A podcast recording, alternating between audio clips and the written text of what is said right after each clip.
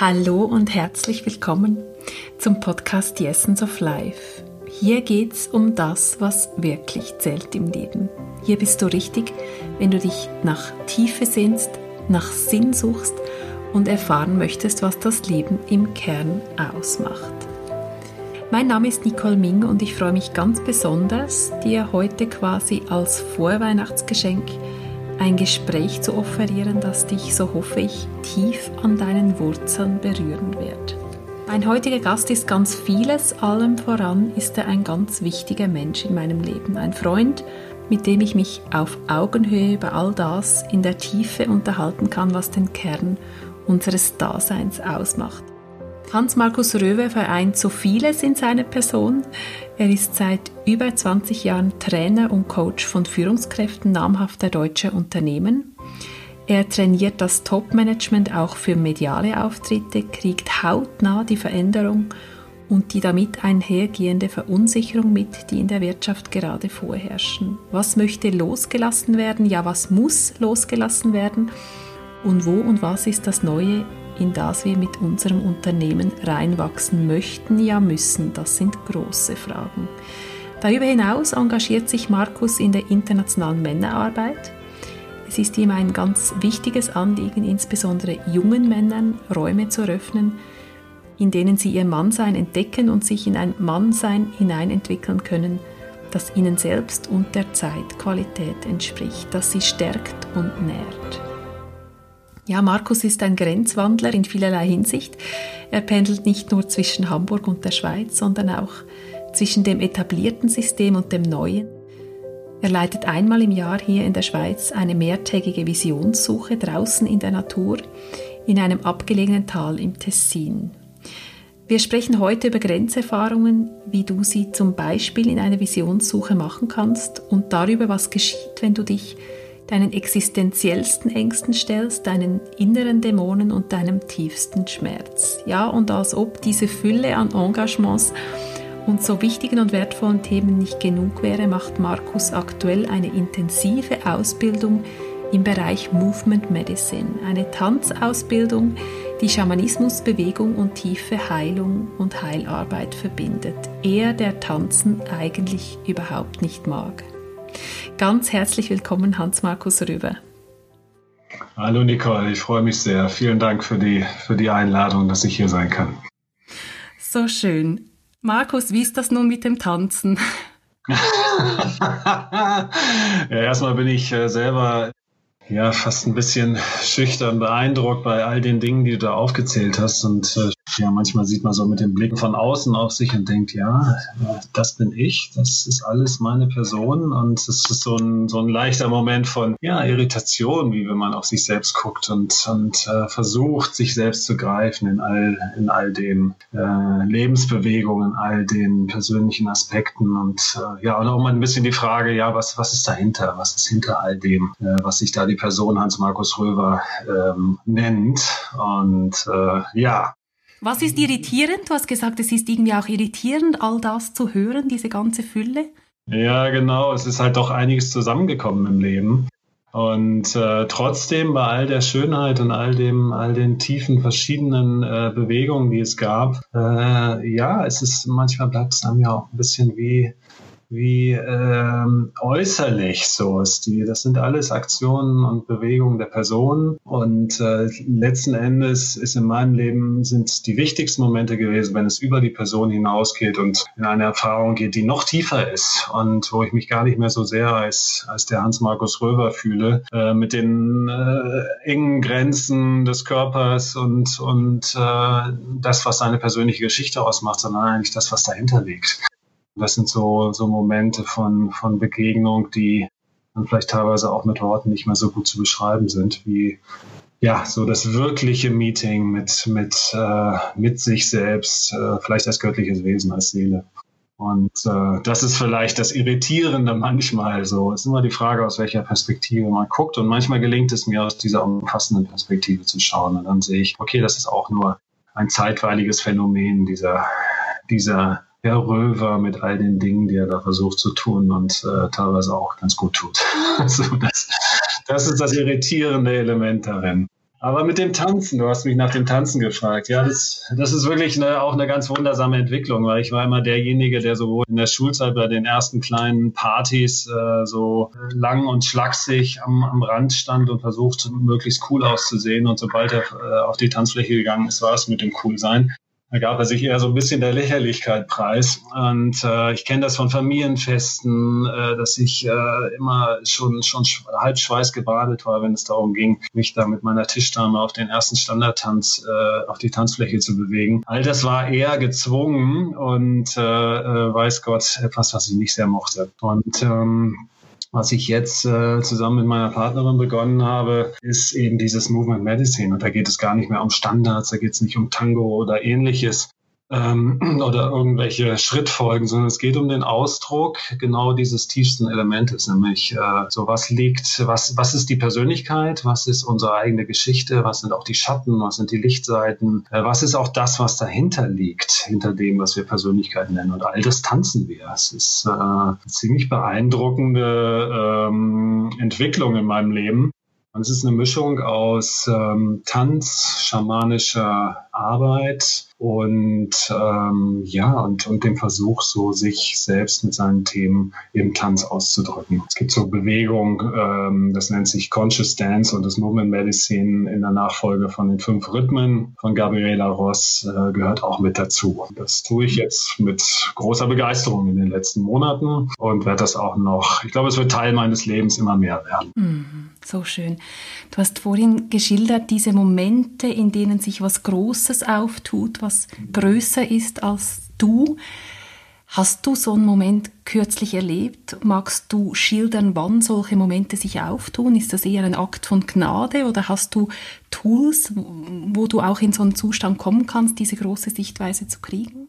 Ähm, ja, es ist, glaube ich, eine Mischung aus beiden. Also Gnade ist ein sehr, sehr schöner Begriff. Ähm, also oft ähm, ja ein bisschen, bisschen seltsam angesehen wird, weil äh, so ein bisschen theologisch verbrämt wirkt. Aber Gnade ist eigentlich ein sehr schönes Wort. Es gibt, gibt etwas, äh, was uns zufällt, was mir oft zugefallen ist im Leben, was außerhalb von Erklärbarkeit und Machbarkeit liegt. Und das würde ich durchaus als Gnade bezeichnen. Momente, wo, wo Dinge zusammenlaufen, Geschehnisse in so einer Form von Harmonie und, und, und Geschlossenheit äh, zueinander kommen und ich wirklich einfach nur sagen kann, ja, das, das äh, ist außerhalb dessen, was ich selber kontrollieren und steuern kann. Und dann, dann würde ich schon Gnade nennen. Was es allerdings braucht, auf der anderen Seite, ist auch ähm, eine Offenheit, eine Aufmerksamkeit, Empfänglichkeit, auch eine, eine absolute ähm, Bereitschaft, sich zu involvieren.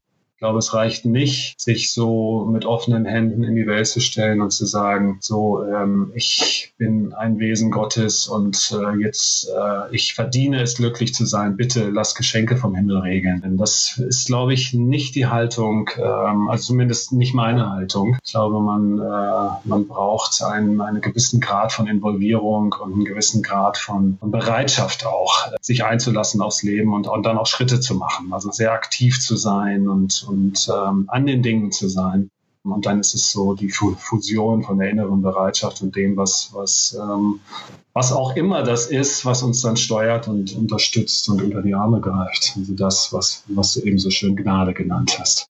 Eine Freundin von mir hat mal gesagt ähm, oder mir einen Spruch geschenkt, wenn deine Absicht im Einklang mit dem Universum ist, beginnen Dinge zu geschehen. Ja, ja. Genau so ist, ist auch meine Erfahrung. Ich glaube, ähm, äh, die Passivität, die das reine passive Warten auf, dass das alles besser werden möge, äh, ist nicht die richtige Haltung. Ähm, ja. Und du hast nach den Momenten gefragt. Ja, es gibt schon einige. Und ähm, interessanterweise sind es auch die Momente gewesen, wo es wirklich schmerzhaft war. Also wo es äh, im Leben ja, es gibt diesen berühmten Satz vom, vom dunklen Weg der Seele. Äh, oft sind es genau diese Täler gewesen, äh, hinter denen danach ähm, Dinge passiert sind, die mein Leben auf eine ganz andere Ebene von Bewusstsein und auch, ähm, ich würde sogar sagen, Liebe gebracht haben. Und ähm, diese dunklen Momente, ähm, die ich dann, die natürlich in dem Moment ganz, ganz schwer auszuhalten sind, wo ich oft gedacht habe, ich weiß nicht genau, wie es weitergeht oder warum widerfährt mir das oder warum bin ich jetzt schon wieder an diesem Punkt? Aber äh, diese Momente, äh, ähm, oft sehr schmerzhaften Momente, waren letzten Endes Türöffner, wo ähm, dann einfach vieles sich ereignen konnte. Mhm. Du hast dich so beschrieben, schlaksig an der Tanzfläche mhm. an diesen Familienfesten. Ich erlebe dich ja heute total anders. Ähm, mhm. Wenn du jetzt zurückschaust und so diese Punkte verbindest auf deinem Weg, wann hast du so zum ersten Mal bewusst gespürt, ich möchte wirklich für was Größeres gehen, für was Tieferes in meinem Leben? Es hat Momente gegeben, an die ich mich erinnern kann, äh, so in meiner relativ frühen Adoleszenz, so mit, ich sag mal so ab 17, wo ich, ähm, wo ich aus dem Nichts heraus gespürt habe, dass es, dass es etwas gibt, was größer ist als ich. Ich hatte relativ, auch als Kind schon, aber vor allen Dingen als Jugendlicher, so Momente von so, also so Körperaustritte nennt man das wohl. So diese äh, seltsamen, unerklärlichen Momente, wo man plötzlich irgendwo an der Decke hängt und aus sich selber als Körper hinunter sieht. Ähm, das hat mich damals sehr, sehr irritiert, ähm, war für mich schwer zu vereinbaren mit, mit, ähm, mit dem, was wie ich sonst Realität erlebt habe. Ähm, da sind so die ersten Momente, dass ich zumindest die Präsenz gespürt habe, dass es äh, etwas Größeres, also eine Grenze oder äh, etwas außerhalb der rein körperlichen Grenze geht. Das kam aus dem Nichts oder hast du da mit Meditation experimentiert? Nee, nichts. Ich war fern von Meditation und jeglicher ähm, bewusster spiritueller äh, äh Anbindung. Das war, das sind Dinge, die sind einfach passiert. Und ähm, deswegen umso irritierender. Es war überhaupt nicht einortbar für mich in irgendeine Lehre oder eine, eine, eine, eine Sichtweise der Welt. Es passierte einfach und verschwand dann auch wieder innerhalb von Sekunden. Aber ähm, ja, einfach zu merken, okay, wenn es möglich ist, für mich möglich ist, meinen Körper zu betrachten von außen, äh, und zu spüren, dass trotzdem ein Ich-Gefühl in mir ist, in dem, was sozusagen auf den Körper hinuntersieht, dann äh, äh ist zumindest erstmal die, die reine Sicht, okay, du, du bist nur der Körper und dieser Körper ähm, bewegt sich durch die Welt, ähm, macht seine Erfahrungen und stirbt irgendwann und das war's dann. Das wird dann schon ein Stück weit aufgebrochen. Und ähm, es ist dann relativ spät auf einer, auf einer bewussten Ebene erst gekommen. Ich war jemand, der viele Gefühle lange, lange runtergedrückt hat, auch das Gefühl von Trauer war etwas, was familiär und auch in meinem eigenen, in meiner eigenen Erfahrung sehr sanktioniert war. Und in dem Moment, wo ich das erste Mal dieser Trauer habe freien Lauf lassen können, war meiner Familienaufstellung, da merkte ich, okay, jetzt kommt etwas ins Spiel, was, was sozusagen eine, eine größere, größere Kraft ist, auch eine größere Weite und Erfahrung meiner selbst. Ja, das hat sich eigentlich ähm, so weiter äh, durchgespielt. Also es gab diese Familienaufstellung, da war ich 30 schon.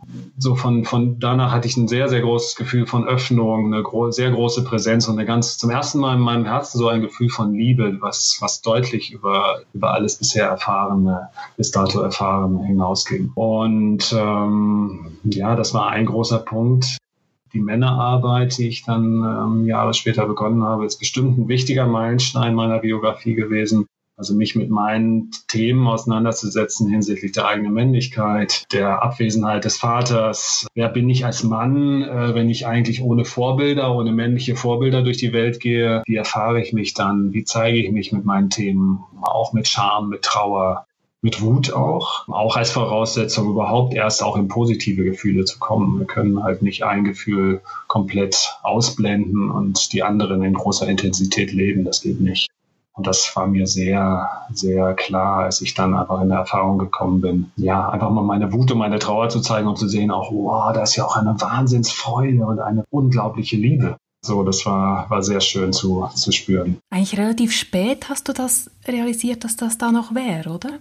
Also spät, du bist jetzt nicht ein Jugendlicher, der initiiert wurde, wie du es dann auch in der Männerarbeit ja jungen, heranwachsenden Männern ermöglicht hast mit deiner Arbeit. Das ist ja genau nicht passiert. Du hast den abwesenden Vater erwähnt, du trägst seinen Namen im Doppelnamen. Mhm. Magst du was zum Vater noch sagen? Mhm. Oder zu, zu dem, was das mit deinem Mannsein auch gemacht hat? Also es ist tatsächlich so, dass ähm, ich meinen Jugendlichen erst mit, ich glaube, mit 35 erst initiiert habe. So, es hat dem trotzdem äh, nichtsdestotrotz sehr gut getan, aber es ist sehr, sehr spät erfolgt. Mein Vater ist gestorben, als ich zweieinhalb war. Und zwar, ähm, ja, also wirklich äh, sehr abrupt aus dem Leben genommen worden. Ist einfach äh, umgekippt, hatte einen, einen, einen Herzschlag und äh, war dann äh, natürlich auch sehr überraschend und schockierend für meine Mutter und auch für das gesamte Umfeld und auf eine gewisse Art und Weise, auch wenn es mit Worten bestimmt zu der Zeit noch nicht ausdrückbar, äh, ausdrückbar war, auch für den zweieinhalbjährigen Markus. So, ich kann es an Bildern sehen heute, wenn ich so rück, rückverfolge, dieses leuchtende, blühende, kleine, blonde Dickerchen, was da so äh, bis zweieinhalb eigentlich recht äh, sicher und satt in die Welt guckte und die Bilder danach, wo tatsächlich ein deutlicher Schatten darüber liegt. Äh, einfach eine Irritation, eine Verwirrung, ein, ein, ein Nicht-Verstehen dessen, was da äh, plötzlich passiert war. Es hat ihm auch niemand etwas erklärt zu der Zeit. Ich war ja noch zu klein, also die, die ähm, allgemeine Beschreibung. Und ähm, ja, dadurch bin ich äh, weitestgehend ohne Vater aufgewachsen. Ich, hatte, äh, ich habe einen Stiefvater und ähm, der ja aber tatsächlich nicht äh, taugte als männliches Vorbild. Ähm, heute sind wir ganz gut in Frieden gekommen, aber damals zu der Zeit war das extrem schwierig. So, das heißt, ich hatte eigentlich überhaupt keine männlichen Bezugspersonen, auch in dem Sinne keine Vorbilder. Vorbild ist auch ein, ein schwieriges, schwieriger Begriff schon, aber es gab einfach keine, keine Männer, an denen ich mich orientieren konnte. Also es fehlte der Maßstab, die ganz einfachen Sachen. Ich erlebe das oft mit, mit Männern, die einen halbwegs äh, nahen und klaren Bezug zu ihren Vätern haben, erlebe ich einfach so, das sind so ein paar zentrale Sätze gefallen. Die ändern sie sich und das sind Leitfäden. Das ist wie eine Orientierung im Leben, ähm, die natürlich äh, in, in schwierigen Situationen immer wieder dazu, ähm, ja, dabei hilft, einfach, ähm, ja, einfach so das, das, das eigene Handeln ähm, zu steuern. Und das hat mir vollkommen gefehlt. Das musste ich tatsächlich alles aus mir selbst herausnehmen. Und ähm, ich glaube, dass es äh, mittlerweile, darf ich sagen, dass ich so wie einen inneren Vater entwickelt habe, der in solchen Situationen, wenn, wenn mal wieder was aufkommt, was, was sich vielleicht erinnert an diese doch sehr schwierige Zeit, so wie zur Seite tritt und sagt und, und auch so, eine Unterstützung bietet. So, das ist im Inneren Unternehmen jetzt mittlerweile entstanden und das ist eine unglaubliche Erleichterung. Das hat mich auch ein paar Jahre gekostet. Ich habe viel damit gearbeitet. Ähm, diese, wie soll ich sagen, ja, äh, einer meiner Lehrer sagte das mal, die tonnenschwere Last äh, der Abwesenheit des eigenen Vaters. Und ähm, ja, so mittlerweile kann ich diese Last äh, tragen, finde sie auch nicht mehr so stark als Last, sondern tatsächlich einfach als ähm, ja, einschneidendes, aber auch ähm, alle anderen Aspekte meines Lebens beeinflussenden Teil meiner Vergangenheit. Was braucht denn ein heranwachsender junger Mann, um so in, seine, in eine gute, gesunde Männlichkeit reinzuwachsen? Was würdest du sagen, was ist ganz wichtig, wenn jetzt Menschen zuhören, die Söhne haben oder die selbst heranwachsend sind? Was ist wirklich wichtig so für einen heranwachsenden Mann? Was hat dir auch gefehlt? Ja, du hast schon ein bisschen was angesprochen, ja. Nur aus der eigenen Erfahrung ähm, ja, als Heranwachsender, dadurch, dass ich selber nicht Vater bin, ähm, ja, ich, ich merke, ich, ich zögere so ein bisschen, ähm, aber ich, ich aus, aus der eigenen Perspektive heraus kann ich es äh, kann ich's schildern. Also als erstes würde ich tatsächlich nennen, ähm, so etwas wie eine uneingeschränkten Willen, sich mit, mit diesem Kind, mit diesem Sohn auseinanderzusetzen und, und äh, da zu sein, präsent zu sein, sich an die Seite zu stellen mit dem Gefühl von, ich bin da, egal was du tust in der Welt, egal ähm, ob du auch vielleicht mal über die Stränge schlägst oder ähm, nicht einen geradlinigen Weg gehst. Ich bin da, ich bin der Vater und ähm, als Vater ähm, ähm, kannst du dir meiner Liebe bewusst sein. Das ist dein Geburtsrecht als Kind und ähm, meine, meine Pflicht und Aufgabe als Vater. Wenn ich so ein Signal bekommen hätte, selbst von einem ähm, Ersatzvater oder vielleicht einem männlichen älteren Freund, dann hätte mich das unglaublich getragen. Das Bedingungslose, oder? Mhm. Ja, absolut. Also das ist auch wie so, ich manchmal, es gab Erfahrungen in meinem Leben, wo ich plötzlich wie den, den äh, meinen Vater spürte. Und als ich bereit war, sozusagen mich dieser Trauer und auch der Wut ja wie auszusetzen oder auch hinzugeben, äh, dass da niemand war, gab es in diesen Momenten äh, das erstaunliche Phänomen, dass ich wie jemand spürte, genau das, was du sagst, äh, wie eine Kraft, die im Rücken mich so wie gehalten hat und auch so, so aufgerichtet hat. Ich kann es tatsächlich, äh, es, ist, äh, es war damals für mich auch sehr irritierend, äh, wunderschön, aber auch irritierend natürlich, weil verstandesmäßig überhaupt nicht zu begreifen. Plötzlich stand jemand in meinem Rücken, den ich als meinen eigenen, als mein Vater, als meine Vaterenergie identifizieren konnte und hat mich äh, gehalten und hat mich aufgerichtet. Und das ist wunderschön gewesen. Genau wie du sagst. So, so war dann die Erfahrung. Das war natürlich ja, weltverändernd für mich. Gibt es Rituale, die junge heranwachsende Männer auch bestärken können? Also was ich sehr, sehr wertschätze weiterhin als wichtigen Schritt meines Lebens ist die äh, Männerarbeit. Ich habe das im Man Mankind Project, MKP, internationales Männernetzwerk, die sowohl ähm, mit, mit Jugendlichen arbeiten, Boys to Men, als auch eben mit äh, Männern wie mir, die schon dann ein bisschen weiter fortgeschritten waren im Alter, aber trotzdem noch diese Initiation in die Männlichkeit äh, sehr äh, einfach nicht gehabt hatten und sehr vermisst haben. Äh, das war für mich äh, unglaublich wichtig. So, also, und ich glaube, dass das auch in einer gesunden Beziehung von Vater und Sohn stattfinden kann. Die Initiation in, in, den, in die Männlichkeit, sprich der Übergang vom Kind, vom Jugendlichen hin in, in, in die eigene Männlichkeit, den zu vollziehen. Da kann der Vater oder auch männliche Bezugspersonen, integere männliche Bezugspersonen natürlich enorm viel helfen. Und ähm, so das an die Hand nehmen und auch die eigene Erfahrung äh, teilen und bewusste Rituale vollziehen. Weil wir stolpern eigentlich von einer Lebens Lebensphase in die nächste. Das ist, äh, ich glaube, es gilt für viele Frauen, wird es ähnlich sein. Ähm, aber es ist kein bewusstes Vollziehen ähm, von, von, von Lebensphasen, von Abschnitten im Lebenskreis, sondern eher ein Hineinstolpern. So, und das Bewusstmachen dieser Übergänge, dass es sowas gibt wie Pubertät, als eine Vorstufe von äh, wirklich erwachsener, ähm, klarer Männlichkeit, dass es auch einen Übergang äh, gibt vom Kind, ähm, vom Junge sein hin in, in, den, in den jungen Heranwachsenden. Genauso wie später ähm, auch der Übergang vom Mann in den, in den älteren Mann hinein. Das sind alles Übergangsphasen, die vielen älteren Kulturen und, und Völkern ganz anders begangen wurden, als äh, das in, in unserer Zeit. Ähm, ja, in unserer Zeit gibt es oft überhaupt kein Bewusstsein darüber. Und ich halte das für sehr, sehr wichtig, Initiationsprozesse, bewusstes Begleiten von transformativen Ebenen ähm, des eigenen Lebensweges. Mhm. Du hast geschildert die Situation, wo du so dieses Große gespürt hast oder eben das, was sich dem rationalen Verstand entzieht. Nun, man kann das ja nicht verallgemeinern, aber ich glaube, der Mann ist grundsätzlich sehr ans Rationale herangeführt worden. Vielleicht weniger ans Gefühl durch die ganze Sozialisierung und unsere Gesellschaft auch, wie mhm. wir funktionieren. Wie hast du dort Sicherheit gefunden in was, was dir wahrscheinlich so ja nicht gegeben war und vielen Männern nicht gegeben ist? Wie verunsichernd ist das auch für die Männer heute? Oder wie war es mhm. für dich?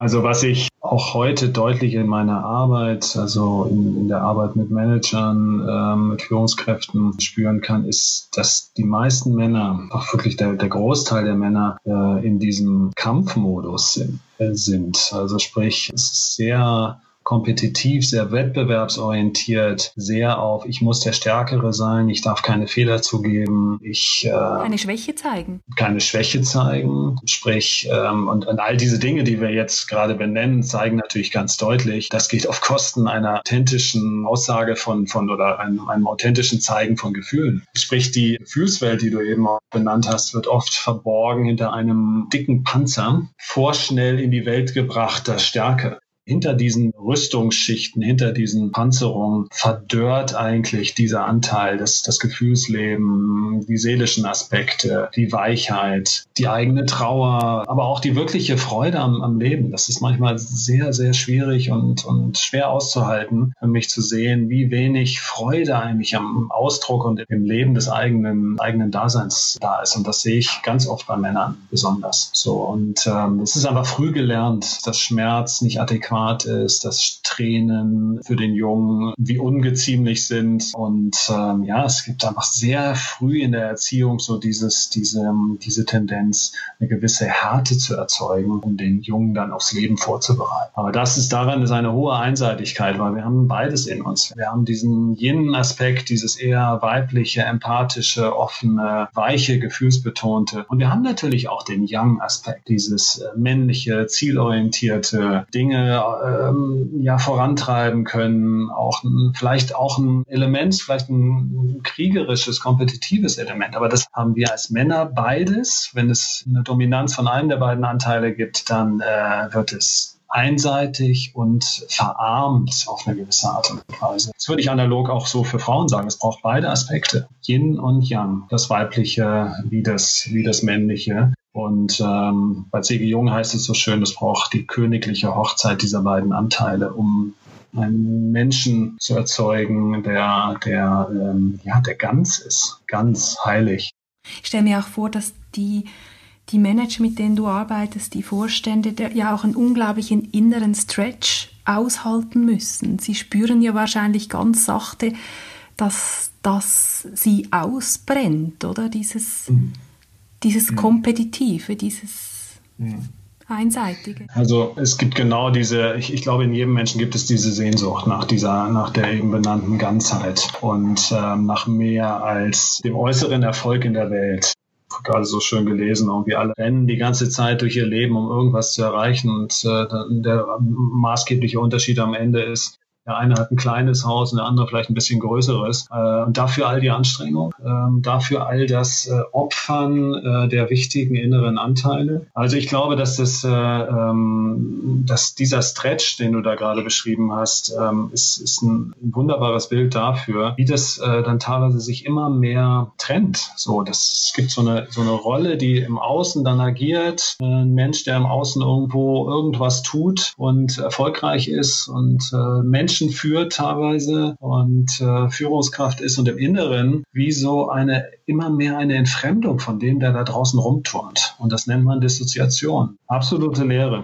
Ein Gap sozusagen zwischen innen und außen. Und äh, ähm, wenn diese beiden Anteile den Kontakt miteinander verlieren, dann äh, ähm, ja, das, das nennt man Dissoziation und das ist eigentlich, äh, das ist schon äh, das, was heute dann so neudeutsch Burnout genannt wird. Das ist eigentlich ein Zerbrechen der inneren Kohärenz von äußerer Rolle und inneren Anteilen. Und äh, das ist tragisch zu sehen. Also wie sozusagen aufgrund einer inneren, von inneren Konditionierung auf der einen Seite und auch dem Streben nach äußerem Erfolg sozusagen das Wichtigste, nämlich die eigene Sehnsucht geopfert wird.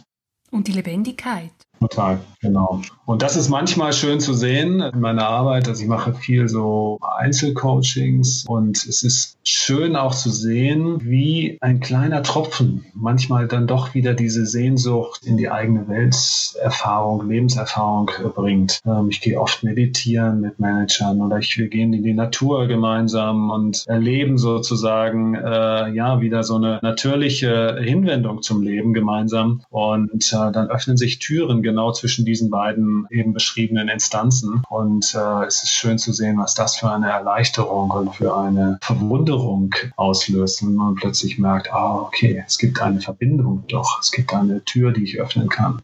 Und das ist ähm, auch was, was sehr, sehr schön ist. Also ich bin da äh, oft sehr dankbar in dieser Arbeit, das dann auch erleben zu können. Ja, und ich könnte mir vorstellen, dass du genau sie so gut darin begleiten kannst, weil du das wahrscheinlich selbst ja auch erfahren hast. Absolut, es war niemand sich fremder und gefühlsentfernter und, und kühler durch die Welt gelaufen als derjenige, den ich damals ich genannt habe, so bevor er 30, 31 wurde. und ich war, war ganz, ganz entfernt von dem was, was ein, ein authentischer, gefühlsreicher und, und auch empathischer, liebevoller äh, Mann war. Du hast dich ja später dann in der Aufstellungsarbeit auch ausbilden lassen, bietest das immer noch an, so haben wir uns kennengelernt. Vor ähm, wenigen Jahren, glaube ich, war mhm. das. Es fühlt sich nach ganz langer Freundschaft an, aber es ist, glaube ich, gar nicht so lange her. Mhm. Es war so eindrücklich zu sehen, wie du diese Aufstellungen anleitest, wie du diesen Prozess begleitest und so mit wenigen Anstößen auch so diese Wendungen und Shifts irgendwie auslösen kannst oder den Weg bereiten kannst, dass die geschehen dürfen. Auch wieder, wir sind vielleicht wieder beim Akt der Gnade, die da reinkommt. Aber du hältst diesen Raum in dieser Arbeit, du führst ja auch Menschen in ihre Vision, aber auch zu ihren wahrscheinlich tiefsten Ängsten, wenn sie sich darauf einlassen. Magst du was zur, zur Visionssuche noch sagen? Ich habe mich immer gefragt, finde ich meine Vision in 10, 12 Tagen oder wie lange so ein Seminar dauert? Ist das nicht auch ein ganz hoher Anspruch? Oder wie ist deine Erfahrung mit deinen ja. Visionssuchen? Ja, erstmal muss ich sagen, die Visionssuche ähm, der Vision Quest äh, ist eine, also eine wundervolle Arbeit und, und meine absolute Herzensarbeit. Also ich bin froh und dankbar, dass das ähm, einmal im Jahr zu machen ähm, in der Schweiz. Ich könnte das auch äh, viel häufiger anbieten. Es gibt genug Anfragen sozusagen, aber mir ist es ganz wichtig, dass, ähm, ja, dass ich möchte das nicht als Gelderwerb machen. Das ist einfach etwas, was mir so nah am Herzen ist und äh, ich niemals das Gefühl haben möchte, ähm, ja, ich brenne da aus oder mache das irgendwie fünf, sechs Mal hintereinander, wie ich das von anderen Kollegen in dem Bereich kenne. Äh, deswegen, ähm, ja, es ist einfach die Arbeit, die mir fast am meisten am Herzen liegt. Und ähm, du hast recht, ähm, elf Tage für das Finden der eigenen Vision, das ist schon äh, eine Herausforderung. Aber es ist eben auch ein sehr herausforderndes und sehr intensives Format. Und äh, zum Thema der Vision ist es vielleicht nochmal wichtig zu sagen, wie ich das verstehe. Ähm, es ist weniger, obwohl das oft passiert, dass Menschen kommen und dann mit einer ganz, ganz konkreten, handlungsorientierten Vision nach Hause gehen sondern ähm, oft ist es so, dass es wie so die Vorstufe zu dem, was dann das Agieren und das Umsetzen in der Welt angeht, diese Vorstufe geschaffen wird. Ich verstehe Vision eigentlich als etwas sehr ganzheitliches. Und äh, was die Visionssuche, wobei sie wirklich als Ritual sehr, sehr helfen kann, ist den Menschen wieder zu sich zu führen, zu dem, was ja sein Herz schlagen lässt, äh, zu einem Bewusstsein darüber, was wirklich wichtig ist im Leben und äh, ja, auch zu einer Begegnung mit den eigenen Schattenanteilen, aber auch äh, ja mit dem, jetzt fast ein bisschen pathetisch sagen, mit dem Licht seiner eigenen Seele. Wenn das passiert, und das passiert tatsächlich relativ häufig, es ist wunderschön zu sehen, äh, die Visionshure hat vier Tage und vier Nächte ähm, Alleinzeit draußen in der Natur, wo man keinen Menschen sieht und auch äh, fastet, also nur Wasser trinkt. Und es gibt so ein Ritual, wo wir als, als leitende Menschen über die Schwelle sozusagen in diese Welt entlassen, äh, die Zeit der Alleinzeit, äh, Alleinheit, Alleinzeit draußen in der Natur. Ähm, oft denn an Plätzen, die noch nie, äh, wo noch nie ein menschlicher Fuß äh, ähm, sich hin verirrt hat.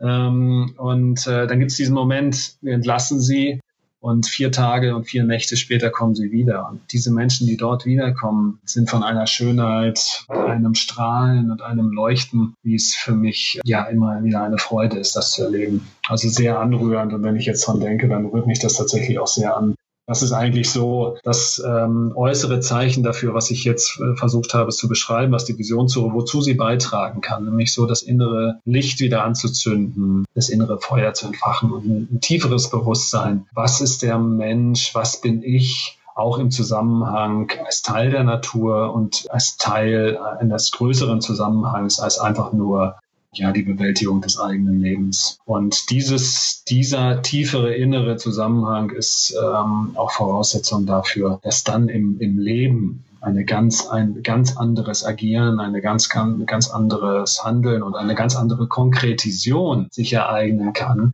Aber Voraussetzung dafür ist eben dieses ganzheitliche Erleben seiner selbst. Die konkrete Vision, wie sie manche Leute, manche Menschen verstehen, ist dann nur noch so eine Art Beiprodukt, die Folge von, würde ich sagen.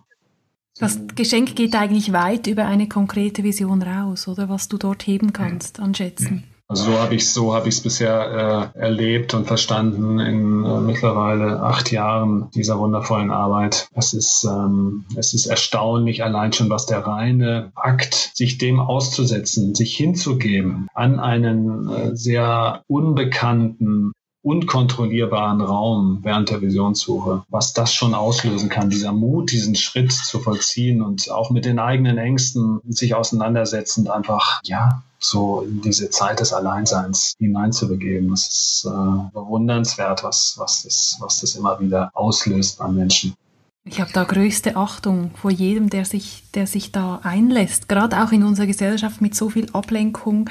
Ich kann permanent wegzappen, hin mich Social Media zuwenden. Ich mhm. kann jede Lehre, jeden äh, langweiligen Moment überbrücken sofort. Ja. Und da bin ich einfach vier Nächte, vier Tage sogar ohne physische Nahrung. Mhm. Also auch das, denke ich, bringt dich an enorme Grenzen. Ja, es gibt nichts mehr zu tun. Also Essen und, und äh, all das andere, was du benannt hast, aber vor allen Dingen auch das Essen ist natürlich etwas, was unseren Tag enorm strukturiert. Also wenn ich jetzt mal negative Gefühle habe oder das Kind, ich habe irgendwie schlechte Laune oder Trauer kommt auf und ich will das nicht spüren, was ist großartig, dann esse ich erstmal. und was ist schon da? Oder ich äh, äh, zappe mich durch die Welt. Es gibt dann, genau wie du beschrieben hast, eben alle Möglichkeiten, sich abzulenken. Und das ist da draußen eben nicht mehr der Fall. Es gibt nichts, was zu tun ist. Du bist einfach komplett mit dir dir, mit dir alleine. Dann fängt irgendwann der Spiegel der Natur an, dir deine eigenen Themen und auch, ähm, wie soll ich sagen, Angebote zu machen, dich mit diesen Themen auseinanderzusetzen und in dieser Auseinandersetzung auch etwas zu finden, was weit über dich hinausgeht. Und das finde ich auch, sagen wir mal, ähm, in Hinsicht dessen, was, was wir jetzt eben natürlich immer mehr ins Bewusstsein unserer Gesellschaft drückt, einfach die Notwendigkeit, äh, ein anderes Verhältnis zur Natur zu entwickeln. Äh, auch unter diesem Aspekt finde ich die Visionssuche etwas, was, was unglaublich heilsam ist. Einfach zu merken, nee, ich bin nicht derjenige, dem alles gehört, der alles beherrscht und der alles äh, kontrollieren kann und nach Lust und Laune und seinem eigenen Gusto gestalten kann, sondern ich ich bin der, der davon Teil ist und der auch darauf angewiesen ist. Und mit diesen Wesen, Pflanzen, Tieren und was da noch alles an äh, Wesen herumspringt, tatsächlich in ein harmonisches Verhältnis zu kommen.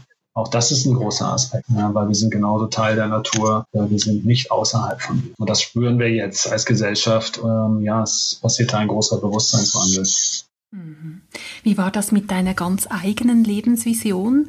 Ist das etwas, dem du dich immer mehr annäherst, das sich immer mehr zeigt? Oder war das so etwas, was wie ein Blitz dich getroffen hat und plötzlich wusstest du, wofür du gehen möchtest? Ich glaube, es ist beides. Ne? Es, gibt eben, es gab immer wieder Momente, wo mir plötzlich ja fast wie visionär etwas in den, in den Weg gelegt wurde, in Anführungsstrichen. Und ich schon fast drüber gestolpert bin und gedacht habe, okay, das dafür, dafür gehe ich jetzt, das muss ich machen. Und das war unter anderem eben die Arbeit als Familienaufsteller, aber auch die Arbeit als Visionssucheleiter, wo ich einfach äh, in einer sehr, sehr großen Krise, die ich damals hatte, mit auch starken Burnout-Aspekten einfach für, für ein halbes Jahr ausgestiegen bin, alles kündigen musste, weil ich einfach auch gar nicht mehr weiter konnte. Dann auch von der gemeinsamen Wegen äh, zur Visionssuche geführt worden bin und dann auch äh, ins Tessin, zu einem äh, sehr schönen Platz in Tessin, ein, ein heiliger Ort, an den ich immer wieder gerne gehe und wo Menschen ähm, auch leben, die, die mir viel bedeuten und auch meine eigene Spiritualität ähm, sehr befördert haben. Wofür gehst du in deinem Leben? Was ist so das Große, was dich antreibt? Ja, wenn äh, es ist immer fast schon eine ein bisschen vielleicht kitschig klingende Antwort, aber es ist tatsächlich, äh, es ist die Liebe. Es ist tatsächlich so umfassend und so ja wenig ähm, ego gesteuert oder wenig den eigenen Vorteilen folgend umfassend zu lieben. Und äh, das ist etwas, was mir mal mehr, mal weniger gut gelingt und was natürlich auch die als Voraussetzung hat, wirklich zu vertrauen, zu vertrauen den all den Lebensbewegungen, dem eigenen Lebensweg mit allen Hochs und Runters, äh, mit allen Ups und Downs äh, zu vertrauen. Und das, ähm, ja, wie gesagt, es gelingt mir auch nicht immer, aber es ist, das ist mein, mein großes Ziel tatsächlich, in eine Liebe zu kommen, die mir sowohl selbst auch gut tut und auch ähm, mich selbst mit hineinnimmt, als auch in meiner Partnerschaft, als auch in meiner Arbeit und letzten Endes auch in meiner Beziehung als Seele zu einem größeren äh, Ganzen. Manche nennen das Gott, manche nennen es Krishna, manche nennen es das Selbst oder The Great Spirit. Ähm, aber so, woran ich letzten Endes einfach aufgrund der eigenen Lebenserfahrung zutiefst glaube, dass es etwas gibt, den wir uns als Seele ja in liebender, äh, in liebender Verbindung äh, annähern. Das ist vielleicht das, was, was ich vorhin als Sehnsucht beschrieben habe, dieser Wunsch, sich liebend anzunähern als das, was das große Ganze ist, was uns hält. Das ist mein eigenes Verständnis, weil ähm, so wie mein Leben sich ereignet hat, ist es mir unmöglich zu glauben, dass es nicht etwas gibt, was deutlich größer ist als, als wir und was uns auch liebevoll zugetan ist. So schön. Ich versuche gerade die Brücke zu schlagen zu den 35 Managern, die gerade auf dich warten. Du hast mir ja. gesagt, nach unserem Gespräch warten 35 Manager auf dich. Mhm. Wie bringst du die Liebe da heute rein?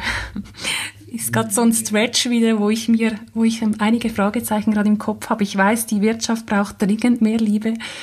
Wie machst mhm. du das? Wie agierst du jetzt heute? Hast du da einen festen Plan oder gehst du da, hältst du einen Raum oder wie agierst du mit 35 Managern? ich hoffe mit einem Lachen und mit einem offenen Herzen und mit dem, äh, dass ich mich ganz so zeige als der, der ich bin. Ich kann natürlich Liebe und Vertrauen kann man nicht verordnen, man kann es auch nicht lehren, aber ich kann mich äh, zeigen als der, der ich bin und tue das weiter, also weitestgehend, auch mit mit Gefühlen, die ich teilweise auch gar nicht zurückhalten kann. Das, das kann mir oft passieren, dass ich, ähm, das passiert mir häufig, dass ich mit einem Manager arbeite, auch mit einer Gruppe und plötzlich kullert mir eine kleine Träne die die Wangen herunter. Das sind Dinge, die mir passieren, die teilweise natürlich, ähm, die ich am Anfang immer versucht habe, wie so ein bisschen wegzumachen, weil sie natürlich nicht in das Rollenbild äh, oder vermeintliche Rollenbild passten. Aber mittlerweile ist mir das gar nicht mehr möglich. Ich kann mich also, und ich glaube, das ist das weitestgehende das weiteste, was ich machen kann. Ich kann mich zeigen als der, der ich bin, mit den Gefühlen, mit meinem, mit meinem So-Sein, vielleicht auch mit, mit Momenten von Nichtwissen und von, ja, keine Lösung haben. Ich versuche dann nicht den, den Supermann zu machen, der ähm, immer alles, alles weiß, äh, weil das bin ich nicht. Ich bin ein Mann, der versucht, in Akzeptanz zu sein mit, mit dem eigenen Gewordensein und sich auch so zeigen möchte. Und es scheint ja, dass dadurch, dass du dir diese Erlaubnis gibst, innerlich das ganz viel im Außen macht. Du gibst in dem Moment ja stillschweigend eine Erlaubnis, dass das auch beim Gegenüber sein darf, dass das Gegenüber mhm. auch alles sein darf. Ich glaube, wenn ich mich hinstelle und tatsächlich ähm, eine Hand auf die Türklinke zu, zur Tür zu meinem Herzen lege, dann ja spüren das die Menschen drumherum auch. Und äh, dann haben sie natürlich noch eine Entscheidungsmöglichkeit. Sie können dem den Rücken zuwenden und sagen, das hat nichts mit mir zu tun. Sie können sich lustig machen oder äh, mich einfach nicht mehr buchen.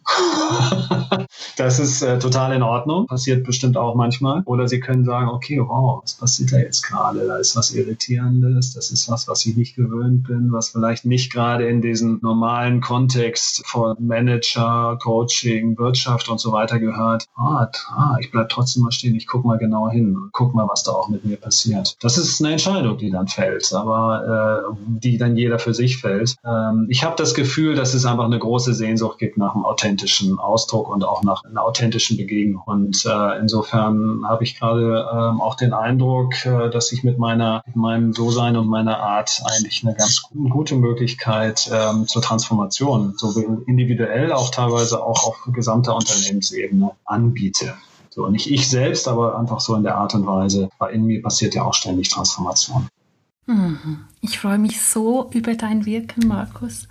Mhm. Du bist so an diesen Schwellen tätig, wo das Alte nicht mehr trägt, das Neue noch nicht. Mhm. Das Alte nicht nicht mehr funktioniert und das Neue noch nicht da ist. Und äh, an diesen Schwellen, wo man diesen Stretch, diese unglaublichen Gefühle aushalten muss. Und es ist einfach so wertvoll, da Menschen wie dich an der Seite zu haben, die so einen Prozess halten und, und begleiten. Ich danke dir ganz, ganz herzlich für dein Wirken und ich möchte einfach noch fragen, all die Zuhörenden, die jetzt gerne die Lust haben, mit dir zu arbeiten, wo findet man dich? Wie kann man dich kontaktieren? Wo findet man deine Angebote? Ah, ja, ich bin tatsächlich dabei, ähm, äh, eine eigene Website zu machen, in der diese ganzen Angebote auch mal ähm, so unter einem, unter einem Link sind. Das ist noch nicht da. Aber ich könnte ja verschiedene Links in die Show Notes tun. Das kannst du machen. Das ist noch, ähm, genau, aber das, du erinnerst mich nochmal daran, äh, das ist jetzt einfach eine, eine, hohe Dringlichkeit, das zu tun und alles mal unter einem Link zu verbinden. Das äh, wird innerhalb des nächsten halbes Jahr, halben Jahres passieren. Aber ich danke dir von Herzen für die Möglichkeit, hier zu sprechen und äh, für deine äh, wunderbaren und mir auch wieder ein ganz anderes Verständnis gebenden Fragen. Vielen Dank, liebe Grün. Danke dir und ich wünsche dir ganz viel Liebe heute und auf deinem weiteren Weg und dass du immer näher an das kommst, was eben größer ist als du und was uns am Ende, glaube ich, den Sinn unseres Lebens auch ausmacht. Ich danke dir ganz, ganz herzlich, Markus. Von Herzen, vielen Dank. Ja, das war das wunderbare Gespräch mit Markus Röwe. das dich und mich und uns alle, glaube ich, in der Tiefe erreicht hat. Ich wünsche es mir, das gezeigt hat, dass am Ende all unserer Suche die Liebe bleibt, die Liebe das Ziel ist, sie in die Welt zu bringen, uns jeden Tag ein bisschen mehr an sie heranzuwagen, sie zu leben, dann zu leben, wenn es gerade am schwierigsten ist. Das ist, glaube ich, der Königsweg. Die Königsdisziplin, nichts weniger sind wir hier in diesem Leben, haben dieses kostbare Geschenk bekommen und in diesem Sinne wünsche ich dir, dass das, was heute angeklungen ist, Früchte trägt, sich weiterentwickelt, dieser Same tief in dir gepflanzt wurde, für das zu gehen, dich dem zu stellen und für das zu gehen, wofür du hier bist. In den Show Notes, wie erwähnt, wirst du all die Links finden auf die unterschiedlichen Angebote, die Hans Markus Röver anbietet, auch auf seine Visionssuche, die nächstes Jahr im Juni im Tessin wieder stattfinden wird. Wenn du was teilen magst mit uns, dann kannst du das über den Instagram-Account von It's Time for Plan C. Auch diesen Link tue ich dir in die Show Notes. Du kannst auch jederzeit uns persönlich kontaktieren. Unsere Koordinaten findest du unter den angegebenen Links. Und jetzt bleibt mir dir einen wunderbaren zweiten Adventsabend zu wünschen. Und morgen hören wir uns wieder zum Tagesadventstürchen, zum Tagesimpuls des Adventskalenders von diesem Podcast, der sich nichts weniger als der Tiefe verschrieben hat, der Sinnsuche, der Suche nach der Essenz. Alles Liebe, deine Nicole. Ja, und ich möchte mich noch entschuldigen für die Tonzwischenfälle, für die Zwischentöne. Zumindest waren sie nur auf technischer Ebene, das ist ja schon mal beruhigend. Es war nicht ganz einfach mit dieser Verbindung zwischen Hotel und hier in der Schweiz.